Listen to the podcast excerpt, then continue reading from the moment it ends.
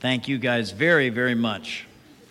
Now, I wanted to uh, uh, start by uh, thanking um, the Lord for this wonderful group here. You know, Leah's married to John, who's one of the pastors here. We have uh, um, uh, DDA and Michaela is she was here in first service. I can't expect her to be at all the services, I suppose. But uh, anyway, DDA, you guys know DDA. He's been with us over two years now, leading worship. Round of applause, or mm, we're having a moment of okay, good.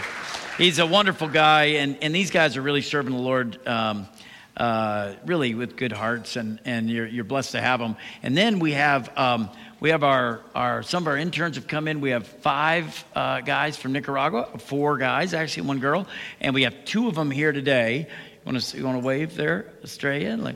And and these guys got married the day they left, the day they left to come here from Nicaragua. That's pretty cool. Like two days before or something. Two days before, yeah. So we were their honeymoon, an internship with us. What a honeymoon. So they're going to be with us two years. This week we were able to go out and uh, do some ministry. And um, I know of at least uh, on one home visit, we had somebody come to faith. And then uh, we are sharing the gospel this week with another ministry. We had 15 come to the Lord on a college campus. So lots of good things happening. And we were out serving Lord. These are great guys to have. So I hope you guys get a good chance to uh, get to know them too while they're here. All right. So we're missing Nate this morning. Nate and Kristen, he got tickets. Uh, his parents got him tickets to an Alabama game. So, needless to say, if it's going to be either you or Alabama, you know where he went, right? We know where he goes. There's no question. And so those little boys, the whole family's having a blast and uh, went down there for the trip. I mean, they drove like whatever, 100 hours to get down there and 100 hours to get back. So they'll be back here uh, Monday night. Anyway, well, listen, um, we're going to open now to Ephesians 6, continue our study in Ephesians 6 uh, that uh, we've been going through. And uh, t- today, we're on the very last part and the first offensive weapon uh, that is on the list. Okay, so turn with me to Ephesians chapter 6. There we go.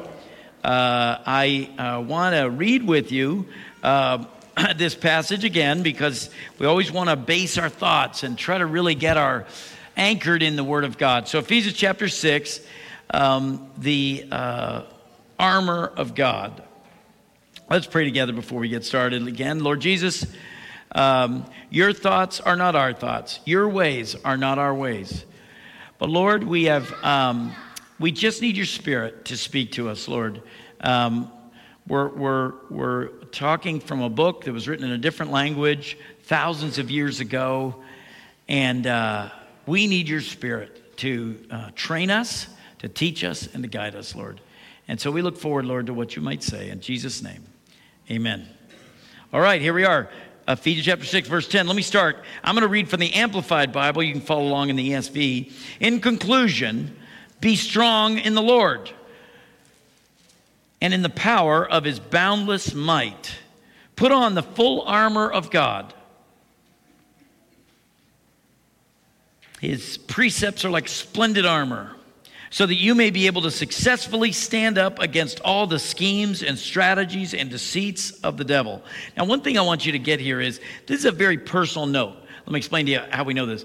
Uh, Acts chapter 20, if you look uh, at the end of the story, end of that passage, you have Paul the apostle leaving the church in Ephesus. So he had been working with the brothers in Ephesus, and they were very, very close. So close, a matter of fact, that the Bible says a unique part of that story there in the book of Acts is that when he got ready to leave these guys in Ephesus, the Bible says that he wept and they wept. And a matter of fact, it says in the start of verse, uh, verse 1 of chapter 21 that they had to tear themselves away from each other because he loved them so much and they knew that in this life they wouldn't see each other again until heaven. And so it is after that uh, happened uh, time has passed now and now Paul locked up he's chained to a roman guard and he's asking he's got a guy he's dictating this letter to to these people he loves so much. You see the difference it makes a big difference if I write a letter to, uh, you know, uh, uh, an opinion piece in the in the in the newspaper versus me writing something to my own kids that I love. Right? Different letter. So here's what Paul is doing. He's telling them stuff that he knows they need. So he says, therefore, put on the complete armor of God, verse 13, so that you'll be able to successfully resist and stand your ground in the evil day. And having done everything, to stand firm. So stand firm, he says again, and hold your ground, having tightened the wide band of truth around your waist, and having put on the breastplate of righteousness, and having strapped on your feet the gospel of peace in preparation. Above all, he says, lift up the protective shield of faith, which you can extinguish all the flaming arrows of the evil one, and take the helmet of salvation, which we talked about last week, and the sword of the Spirit, which is the word of God.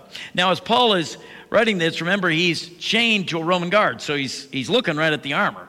He's describing what he's seeing, and he's helping us to use that as an analogy. Now, is this such a clear analogy to them?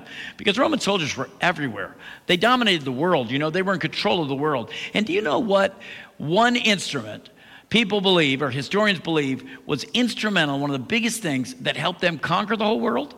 Was the sword they used. Now, the sword was called the gladius, the gladius sword. And all that is is Latin for sword. So, gladius, and then you know gladiator, that was taken from the guy who wields the sword. But these soldiers, all of them used this gladius, and I mean they used it for about 500 years. And this sword, this sword, it was about 20, 22 inches long. They trained with it every morning. It was uh, uh, sharp on both sides, and then the tip was razor sharp. And what they believe is it was uh, used again and again, and all their conquering that the Roman, uh, Roman army did, it was the deciding factor in many, many, many battles. So that the reason they conquered the world was because of this sword, the gladius. So, Paul, while looking and knowing all this about the gladius, he's looking at it and he says, finally, he describes to us our offensive weapon and he says, like one that could conquer the world, a sword that everyone is afraid of, a sword everyone respects, an instrument that is known to everybody who will read this letter. He says, that's what the Bible is. So that's the sword of the Spirit. So this is what Paul is doing. And as we read this, he compares this powerful offensive weapon in this way. The exciting thing is, our sword is more powerful than their sword. Our sword has stood the test of time. If I were to have a quiz here before I just told you what I told you, there isn't a person in here know what a gladius is. Not a person in here. We've replaced those weapons over and over again. Matter of fact, might be hard to get some of you to know what the Roman army was or empire. But the empire that Christ the empire that was built on this word, built on the basis of the word of God, that sword has stayed and is continuing to make a difference. A matter of fact, Christianity is on the rise. Contrary to the way it may feel, contrary to the way it may seem uh, in our world, I want you to understand that uh, Bible consumption and Christianity is growing and growing. The sword of the Spirit starts, listen, 100 million new believers every year is what they expect. Now, granted, a lot of that is in Asia and Africa, but remember, those were places where it was illegal and impossible to even bring this word to not too long ago. Had I prophesied that 20, 30, 40 years ago, you'd have laughed at me. But now, today, the epicenter of Christianity is shifting there, and God is still doing great, great work here and there. And even in America, Bible consumption is on the rise. As a matter of fact, after uh, on the Bible apps, on the downloading the Bible, they went up like 40% after 2020. Fascinating. Let me read you some of the statistics about the Bible overall. Uh, the Bible has sold more book in, than, than any book in human history. Five billion sales of the Bible. Every year, 100 million are printed. Six Bibles are sold every 10 seconds. 2,289 are sold each hour, and 115,000 are given away each day. The U.S. consumes about a quarter of the Bibles purchased each year. Now, this phone, sometimes, I don't know about it. Sometimes, you know, it kind of gets on my nerves. But listen, people can find you anywhere. Remember that there was a time, and many of you can't remember this, but there was a time where when you went to work, that was it. There was no talking again until eight hours later or whatever, unless they caught you in the office. There was no time. And uh, then uh, we got this thing. And now uh, I have uh, 550 family members who can all call me at all hours of the day and night. Have you guys had this experience? I can contact anybody and they can contact me. And uh, matter of fact, uh, even my mother has a phone locator on all of her sons. So my mother still knows everywhere I go. So this this phone here, listen, this phone get on nerves. But let me tell you something. As much as it's hard for me, for my generation, to imagine this, but the Bible is growing in its usage uh, beyond belief exponentially because of this thing. Matter of fact, there's uh, up to 500 million downloads now of the Bible uh, app here, this phone. Uh, something like 60,000 human beings in America are looking at the Bible on that app every second. This uh, book is still changing lives, still doing miracles, and still growing here and around the world. A matter of fact, one interesting other little statistic I'll give you is this Bible, this sword of the Spirit, is also the basis of the most watched movie of all time. The movie is called the Jesus Film. It's just the book of Luke, word for word. The, the entire movie is just the book of Luke. And it has been seen by over 6 billion human beings. Now, Avatar is the next one that has been most watched. And Avatar, uh, not watched by me, by the way, but it's uh, 313 million tickets were sold. So that gives you a little bit of a disparity between that and this book of Luke, just the truth of the gospel. The Bible is like nothing else in world history. There is no comparison. So, why carry the sword? Why should it uh, be such an integral part uh, that Paul would use this as his lesson, his uh, illustration? Because remember, he told them about all the defensive things how you can stay safe, how you can keep people off you, how you can keep from the fiery dart hitting you. It's all stuff you need to know, right? I want to know that. But now he's telling you right at the end, he's telling you about how you can get offensive with the Word of God. The Christian becomes offensive with this, this book. This book is our offense. This book is, is uh, many, many, many things. Let me start by saying the sword is powerful.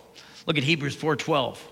I like this because the sword's power and this book here, it removes for me mysticism and Christianity. See, the book is what I base my faith on.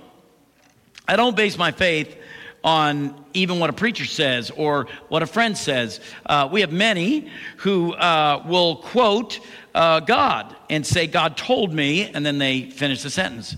Now, I don't know. Maybe the Lord did speak to him. Maybe the Lord, I don't know that. But I would tell you that this is what I know. Listen, Often we're looking for him to tell us something he's already told us. You follow mean? This book is complete. This book is the inerrant God. Listen, there's always a joke in Christian uh, colleges because a, a, a, guy will say to a, say to a student, uh, God told us, God told me that we're supposed to get married. And then the girl says, Well, God never told me. What happened here?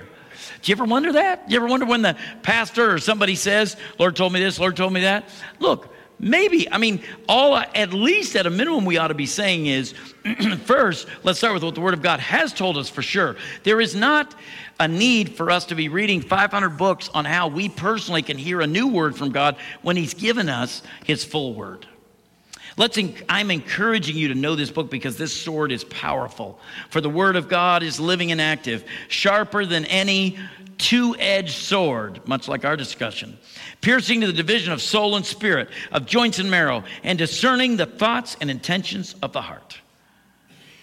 Listen, even this sword makes even the smallest, weakest soldier dangerous. We used to joke about small policemen. We'd make fun of them. We'd joke uh, between them. But let me tell you something. When they pull their gun, they're as tough as Liam Neeson and Taken. Everything changes. That sword is what makes you, no matter how weak you are, where you're at, there's no special skills needed with that thing in your hand. You know, uh, I was looking here for say something real catchy like Nate does. You know, like he said, um, he's, I ask him this all the time. Like he has 17 of these every sermon. Uh, your uh, Satan's best shot is a thought. He said that a couple of weeks ago. Oh, I thought that's pretty good. I wrote that down. I said, so here's, here's my attempt. I, I, don't know. I was trying to think about the sword, and I thought, I said, uh, the sword can cut the gut. How's that? Not, not really as good, you don't think? Maybe nobody wrote that down. Didn't seem like. I, listen, I uh, yeah, he's in a different league on these things. So, but but look, the truth is, this sword is powerful. Secondly, the sword is the authority. It's not your voice or a politician's voice or a preacher's voice that is the authority. The authority is God's word, and and there's a danger in living off what we believe to be His voice instead of what we know is His written word. The sword is the authority. This is so relieving in life. Listen, you have so many different people telling you that this guy's right and that guy's wrong and this guy's right and this who's wrong and I. Look, I don't know all that.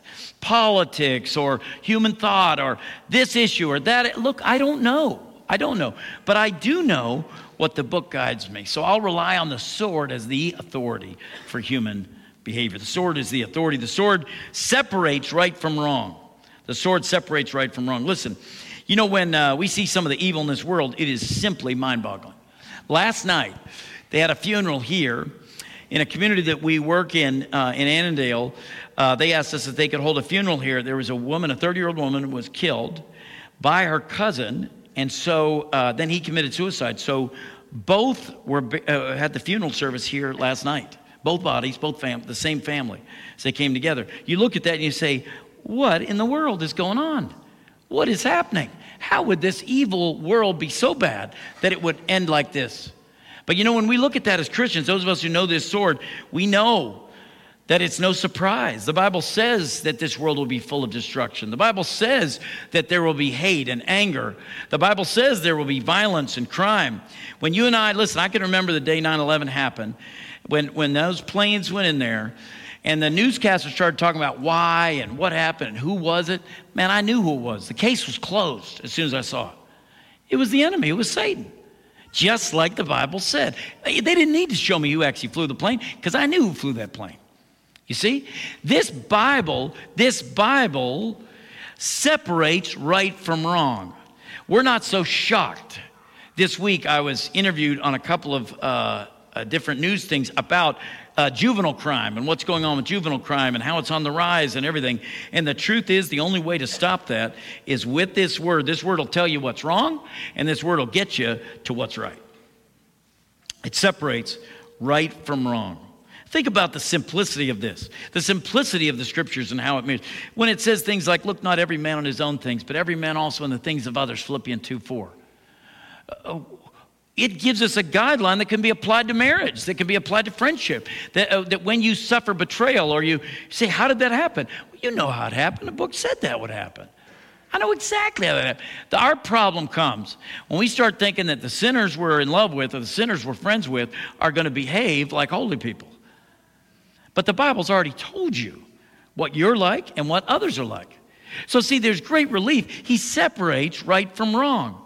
I can see it's wrong and be understanding and forgive and keep moving when I know that I trust the book. My feelings don't feel this way, but when I see this, this sword separates right from wrong. The Bible is clear on sin, salvation, forgiveness, about the real spiritual war going on. The next one is the sword can change me. The sword can change me. Now, listen, Everybody on this planet, almost everybody, wants to change. Something you want to change. Something. There's something in your life, or even people that are irreligious, they want to change. Everybody wants to change. What is it we do that can change us? What can we do? Why is it we continue in the same patterns? Why is it that we have the same frustrations and I'm not as who I'd like to be? Well, let me tell you something the sword of the Spirit can change you. Imagine the power of that knife, power of that sword the Roman army had. But I'm saying that that sword is the equivalent. of This is even more powerful and it can change you. Here's what I mean. There's a study done uh, by Back to the Bible uh, organization. Did a bunch of research over seven years. 200,000 people they interviewed in 21 different countries to try to assess what changed spiritual behavior.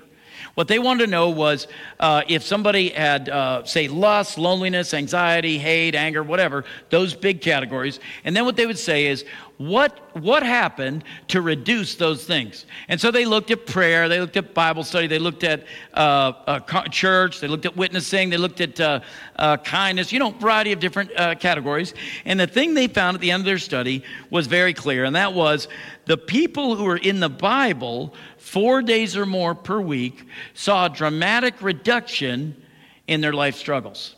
The real change, what they found, was guaranteed for those who would be in the Word of God consistently. It wouldn't eradicate all problems, but it would reduce our struggles. Brothers and sisters, it's not just proven by them, though. This is what the book always said. Remember? We just read it. It's sharper than any two edged sword, it divides between soul and spirit. This book is like nothing else. The sword can change you. You want to deal with anger. You want to have a better marriage. You want to um, uh, uh, raise your kids better, whatever it may be. You understand this book is what is going to change you. The sword fits every soldier's hand. Here's another one the sword fits. So the sword is powerful. The sword's the authority. The sword separates right from wrong. The sword can change me. And the sword fits every soldier's hand. This is a big deal.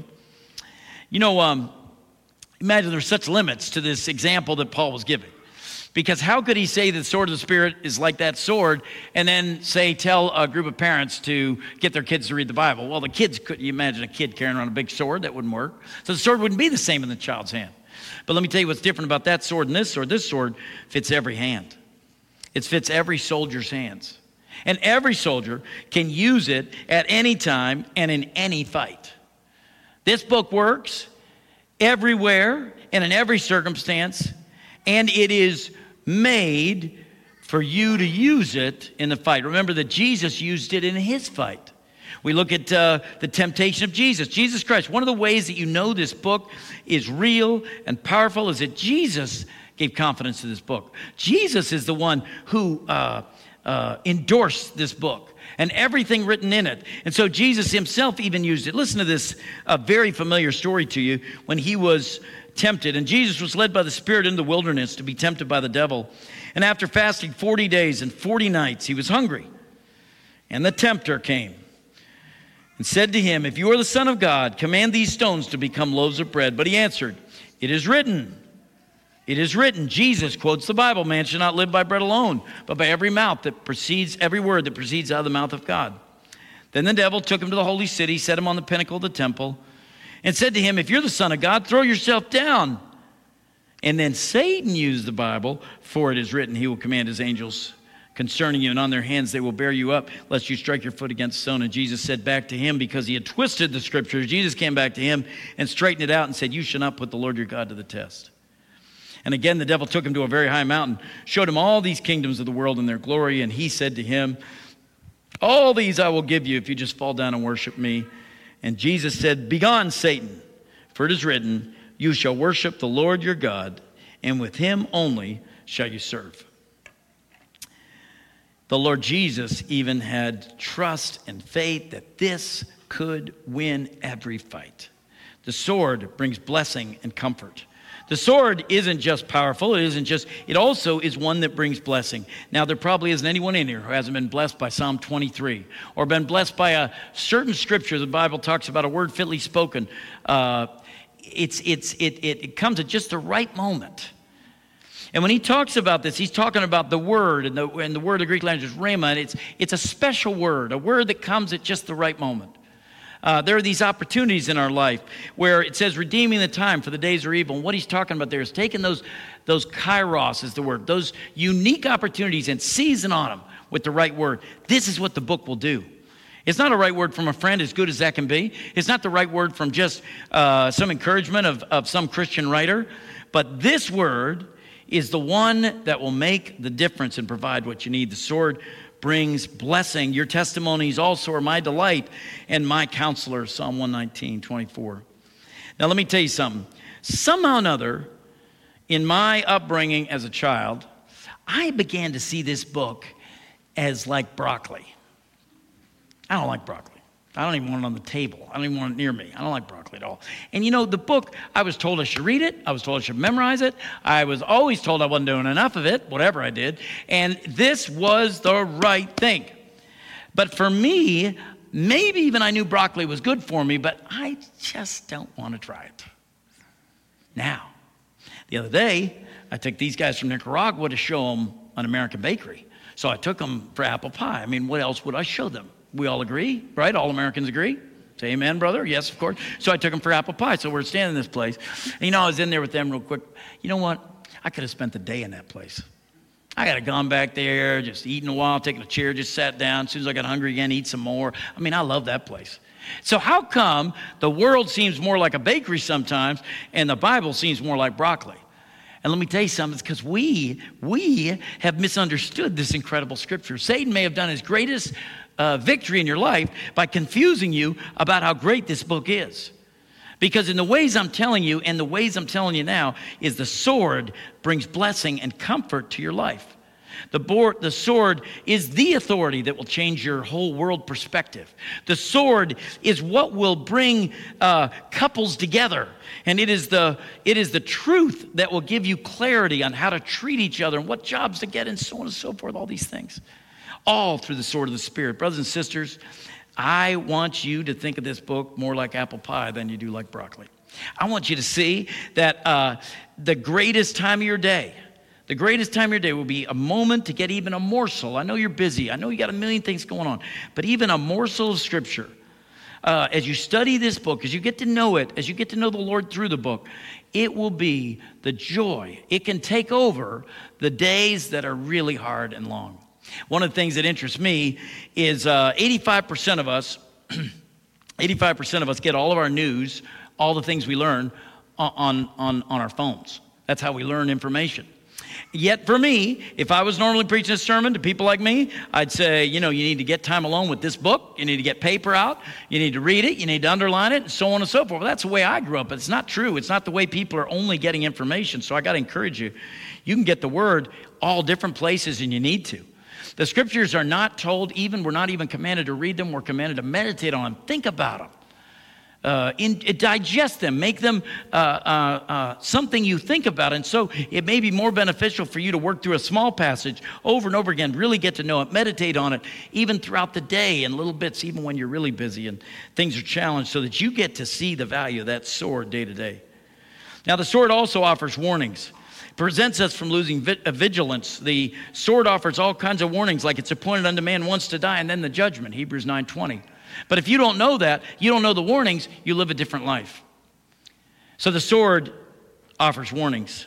You know, uh, one of the things that happens as a policeman uh, is that you can um, lose vigilance. If you're, um, you get more and more comfort the longer you do it. And uh, I was thinking about a time we had a, uh, in my district where I was working in the 5th District in Washington, D.C., there was D.C. General Hospital. And at D.C. General Hospital, we had so many criminals in there that, no kidding, we have a jail in D.C. General Hospital. We used to have a jail in D.C. General Hospital. And so uh, they would bring prisoners over from the jail, and then they would be treated, and then we'd put them in the jail and back and forth. Well, one night we would get a lot of hospital uh, duty, we'd call, and uh, you would get this. Uh, now, I work midnights. So it was late one night and we had a uh, criminal uh, that was in, uh, in, the, in the bed, in the room, and the, uh, the officer, a female officer, a friend of mine, uh, worked for me, she uh, was, was the guard to sit at the room. Well, everything was good, um, and, I, and I forgot to tell you, the guy had two broken legs, so he had two big casts on his leg, and so she woke up about 4 a.m., and there was no prisoner in the bed. That's a problem. See, she just figured that this guy with two broken legs couldn't possibly escape her custody. So she started with trying to tell us some story about how he overpowered her, and then we said, wait a minute, he had two broken legs. Okay, okay. So anyway, because he had two broken legs, even we caught him. He was just going down to the metro. He'd gotten as far as the metro, hobbling along there, trying to get. We caught him. But my point is, she lost her vigilance. She thought, what, what's going to happen here? You know, you can get so used to living life, you can just fall asleep at the wheel.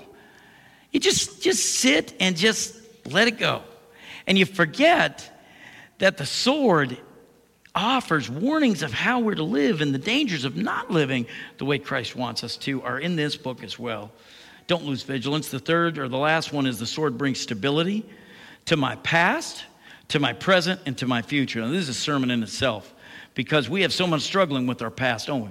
All the time. I'm wondering about, I get up here to preach and I'm thinking of all the rotten things I've done. I'm amazed that I would be the one to talk about this because Satan is the accuser. And that's what he does. He's accuser of the brethren. So constantly, every Christian is going to struggle with this deal about sin. Listen to what uh, the Bible says, though. One of my favorite verses, Psalm 86 5. This sword says that he is ready to forgive. See, he's not like me.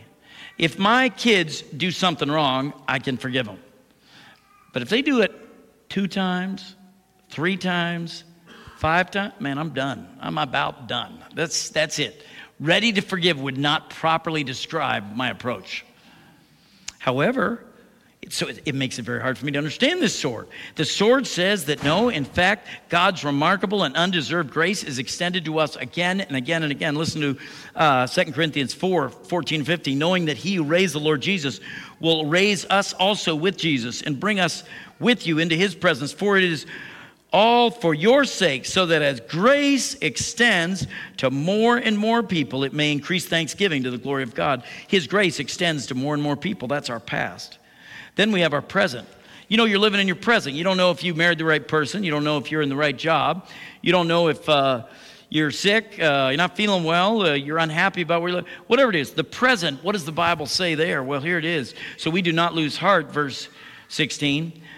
Though our outer self is wasting away, yet our inner self is being renewed, how often? Day by day. Isn't that something? The present, the sword of the Spirit, affects your present, affects your past, affects your present, and then it affects your future.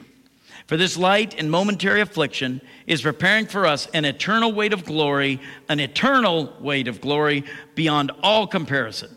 As we look not to the things that are seen, but to the things that are unseen. For the things that are seen are just transient. Remember, I talked about today the present, the struck, they're all transient. But the things that are unseen are eternal.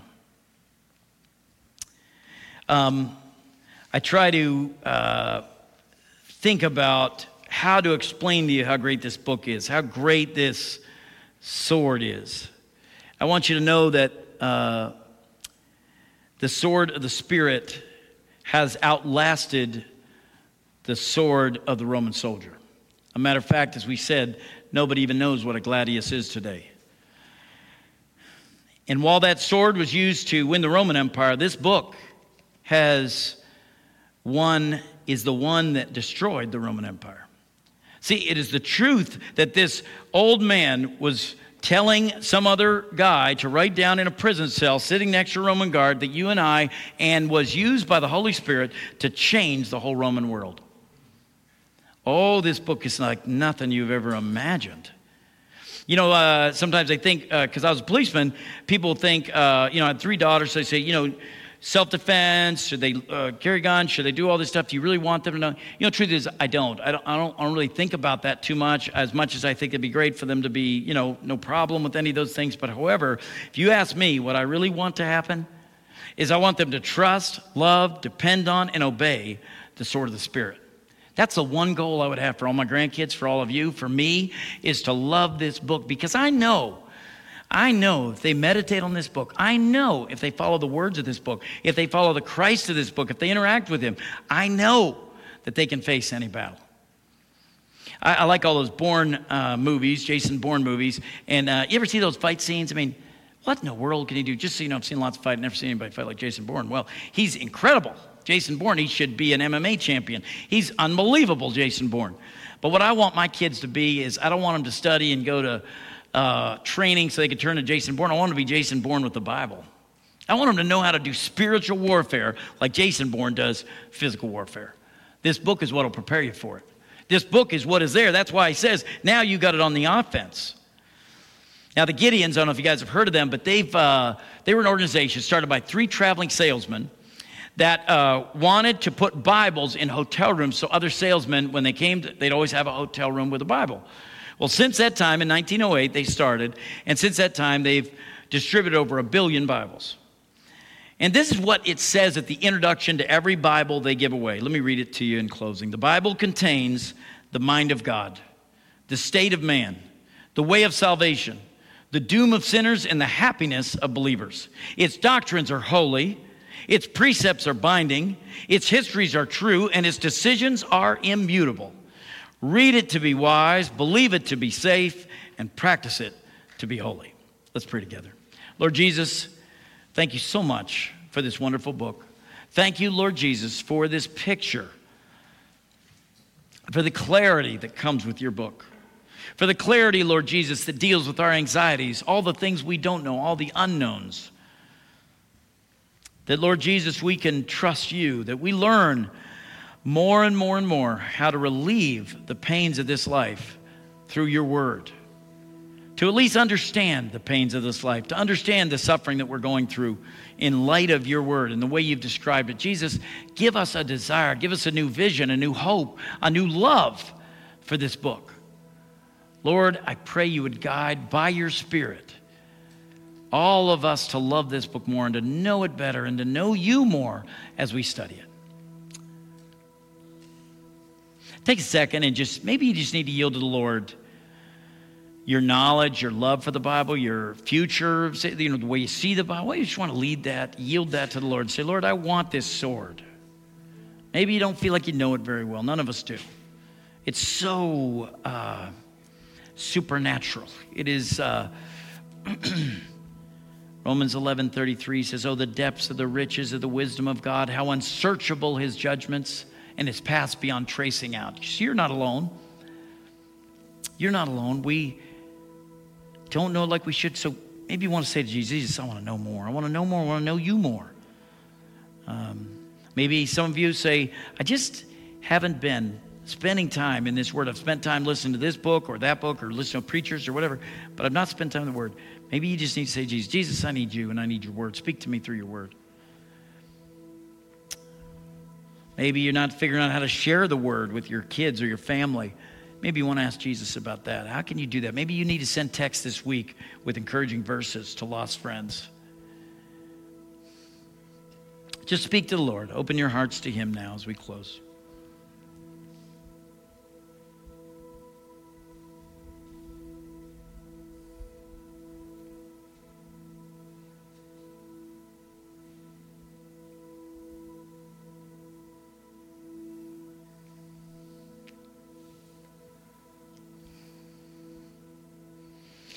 Thank you, Lord, for this book. Thank you for what it means to me and what it means to believers all over this world throughout history. Thank you, thank you, thank you for it.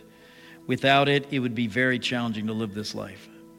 We look to you, Lord Jesus, to guide us today and to guide us forever through your book until we get to see you face to face and hear from you directly. Lord Jesus, we look forward to that as this book promises soon. Soon we will be with you. In Jesus' name we pray. Amen. You guys stand and sing with us together. Come on, how many of you know that the Word of God is true? Come on, how many of